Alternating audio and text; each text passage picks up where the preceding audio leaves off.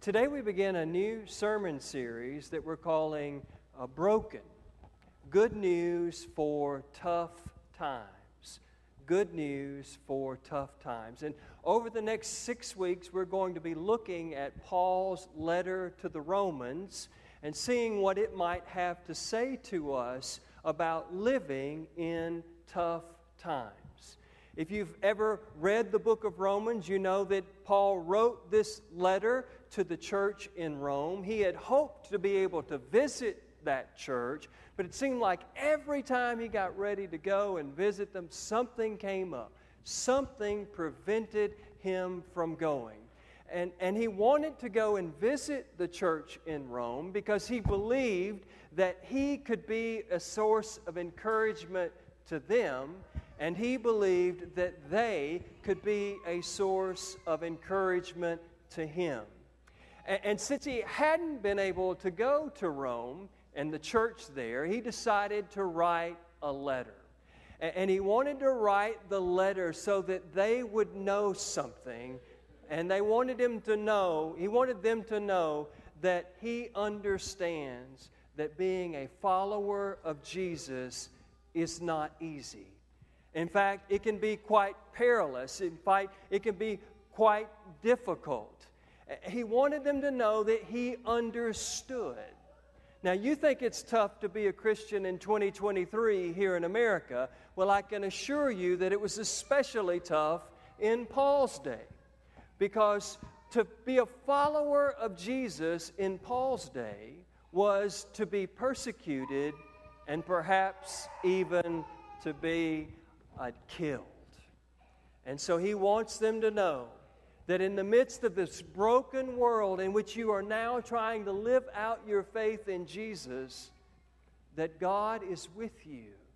God is in your midst. God can work in the midst of brokenness for restoration. Our passage of Scripture today is this passage of Scripture from Romans chapter 8, verses 1 through 12, or 11. And the title of the sermon today is Broken Spirits, Broken Bodies. Broken Spirits, Broken Bodies.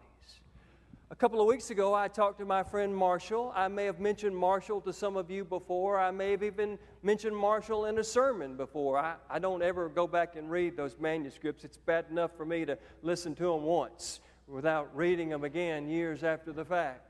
But my friend Marshall is a guy that I went to seminary with. And one of the things that separated Marshall from most of the people that I went to seminary with is that Marshall realized early on that in responding to God's call upon his life, it wasn't just to be a United Methodist minister. That was a part of what he believed that God was calling him to do. And even to this day, Marshall still serves a little small Methodist church up in the North Georgia mountains as an ordained elder, being the, the pastor in residence. But, but Marshall also understood his call more specifically to be around the ministry of counseling. And, and, so, one of the reasons why Marshall went to seminary, one of the reasons why he got a Master's of Divinity degree, is not just so that he could be an ordained clergy person and serve a local church, but he also wanted to be able to speak theologically into the lives of the people that came to him in the midst of their brokenness looking for help, seeking out counseling.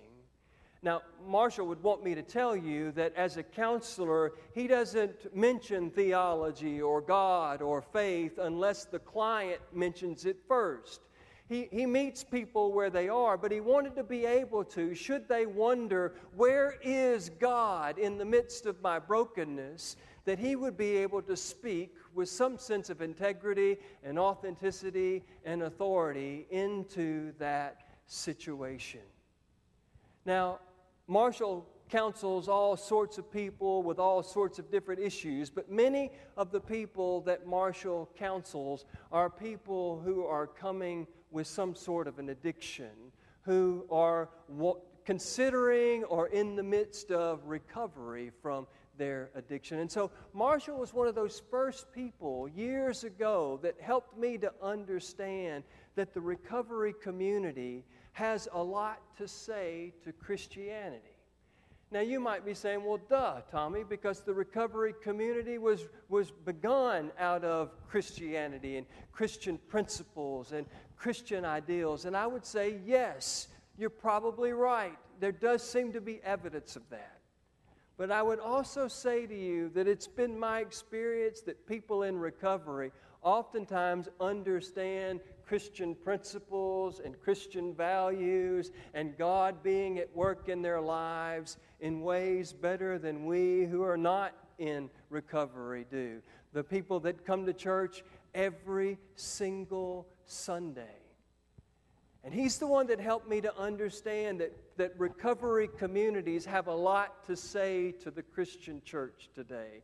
That they have a lot to say to us about how we should be in relationship with one another that they have a lot to say about faith and that they have a lot to say about theology, even. And I can't help but see as I read through Paul's letter to the Romans that the recovery community even has something to say to us about Paul's topics that he addresses in Romans the topics of sin and grace. Now, before I get too far down that road, I want to make a, an important point. I, I, I, you may be thinking that I'm uh, equating some sorts of addictions like alcohol and drugs with sin. And, and, and that may be uh, an eventuality to alcohol and drug addiction and things like that. But I want you to hear that I believe what the American Medical Association believes is that alcoholism, drug addiction, things like those addictions, that they are actually diseases. Now, they are diseases that can lead to sin. And in fact, my experience has been that that, uh, that disease left untreated will inevitably lead you to a place of sin. But I am not downplaying uh, those types of addictions as first, being first diseases. They absolutely are. But what I am suggesting is that there is a point of connection between addiction and between sin. Because whether you're in addiction or whether you're talking about sin, there's something that is happening. Uh, there are behaviors that we are participating in that are hurtful to ourselves. They actually begin to hurt our spirits first. And if we don't do anything about it, they will inevitably begin to hurt our bodies as well. And if you let the progression go on long enough, whether you're talking about addiction or whether you're talking about sin, uh, these things that are hurtful to our bodies and hurtful to our spirits will inevitably begin to hurt our relationships as well. And so I think that if we, we're talking about sin, we can use the principles and the language and the steps of recovery because I think it can help us as we who are worried about our sin can make sense of them through those things. Now, you may say, I, I didn't come to the Methodist church expecting to hear about sin. You know, a lot of people say that the Methodists don't know how to talk about sin anymore. Well, I grew up in a, in a denomination where that's all they knew how to talk about was sin. So forgive me if for just a few minutes today I want to focus on what Paul is talking about sin and the need for grace. And, and I want to draw from the, the beautiful recovery community using their steps in the 12 step program to help us to understand how destructive sin can be in our lives and what we might do in order to move beyond being uh, destroyed by our sin. For those of you who are in the recovery community, you know that the very first step in the recovery community is that you came to the awareness that you were powerless over your addiction and that your lives had become a mess. Your lives had become completely unmanageable. Whether you're talking about addiction or whether you're talking about sin, the effect is the same. Uh, you realize that, as Paul says, you keep doing the things that you don't want to do and you don't do the things that you're supposed to do. Uh, the patterns of behavior that you're participating in have been hurtful to your spirit, hurtful to your body. It's begun to hurt your relationships with other people. And you have tried and tried and tried on your own and in your own strength to do something about it. And you keep hitting up against a brick wall over and over and over again. And the very first step in re- the recovery community is to realize that you are powerless over those destructive behaviors and that your life is just an absolute mess. Step number two is where you came to believe that even though you are powerless, there is someone or something that is powerful. And that someone or something that is powerful can do what you, in your own strength, have been unable to do. And that's restore some sense of serenity, some sort sense of sanity to your life.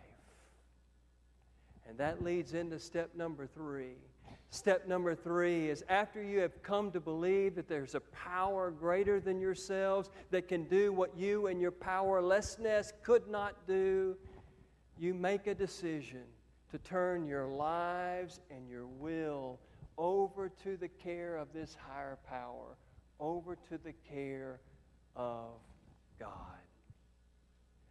And I want to suggest to you that those three steps are just as important for those of us who are thinking about our sin. Because every single one of us here battles with the problem of sin. Every single one of us here have patterns of behavior in our lives that, that hurt us, that hurt our spirits. And if we don't do anything uh, after it begins to hurt our spirits, it will inevitably begin to take its toll on our bodies as well. We know that people who have unresolved tension and stress in their lives, that that increases the risk that you might have heart problems and all sorts of other health conditions. This stuff not only hurts our spirits, it hurts our bodies. And then sin begins to affect our relationships with other people too. And ultimately, sin uh, hurts our relationship with God. And, and the best chance that we have is to acknowledge that we are powerless in and of our own strength of dealing with the sin that is in our lives. Sin has made an absolute mess of us, and it's made an absolute mess of the world. And we need to acknowledge our powerlessness in the face of that sin. The second thing we need to do is to come to believe that in the midst of our powerlessness, there is one who is powerful enough to come into our lives, into where we are broken, and to bring about restoration, to bring about healing. There's one that can help restore sanity and serenity to our lives. We in the Christian community believe that that is the Holy Trinity God, the Father, the Son, and the Holy Spirit. What I love about the, the, um, relig- the uh, recovery community is their step says that we came to believe in a power greater than ourselves. You know, a lot of times in the Christian church today, the instant conversion gets all the glory. You know, we love to hear those stories about people that were just sinking deep with sin far from the peaceful shore, and then all of a sudden, boom, and we were instantly converted into these magical, mystical Christian people. But for most of us, I guarantee you, your conversion has been a process. It took you a while to come to believe that there was a power greater than yourself that could come into the midst of your broken life and in the midst of this broken world and do something that we were unable to do. We need to, to realize that there is that power that has been made available to us And then, in keeping with the recovery community, step three, we need to make a decision to turn our will and our lives over to the care of this all powerful one who can bring about restoration, who can create some sense of wholeness in the midst of our brokenness. I hope you can see how those three steps of recovery can help us in our life as Christian people. You know, there's theological language that uh, you might have heard used as we talk about these things uh, prevenient, justifying, and sanctifying grace. If you've been a Methodist for any length of time, you've probably heard those three phrases prevenient, justifying, and sanctifying grace. Prevenient grace means that grace that's gone before, that grace that precedes, that grace that's been at work in our lives even before we had any sense that that grace was at work, even before we had any sense that we needed that kind of grace. It's that grace that is preparing us for something. It is drawing us ever closer to God to be in deeper relationship with God. One of the things that I've been amazed in my experience in conversations with people in recovery is that while they might have wished that they'd found recovery a lot sooner than they did, most people who are in recovery say, you know what, it took every bit of that junk that I had to go through during my lifetime in order to get me to where I am today. God used all of that stuff in order to move me to that place where I finally realized that I need help. That, my friends, is prevenient grace. That's God at work in stuff that you can't imagine God is working in, preparing you and wooing you and inviting you and enabling you to come closer to God and, and to ultimately say yes to the God who has already said yes to you. Then there's that justifying grace. It's that moment when we say yes to the God that said yes to us, when we realize that we are powerless, but that there is one who is powerful, who can come into our lives and bring sanity and bring serenity and restore what is broken to some sense of wholeness. It's where we are made right with God. It's where we experience what God wants to do in our lives. It's where we respond to that and say yes to it. We come to believe in this power and we make a decision to turn our will and our lives over to the care of that good God.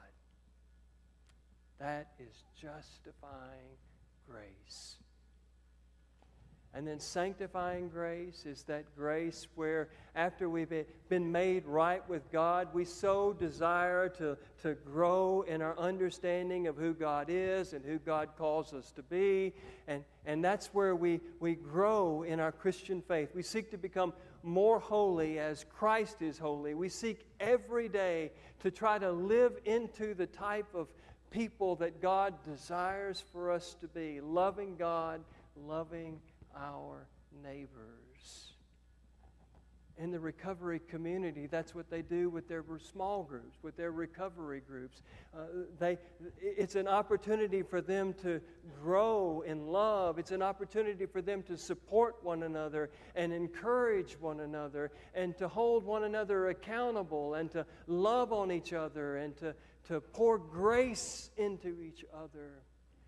They model that in such a beautiful way.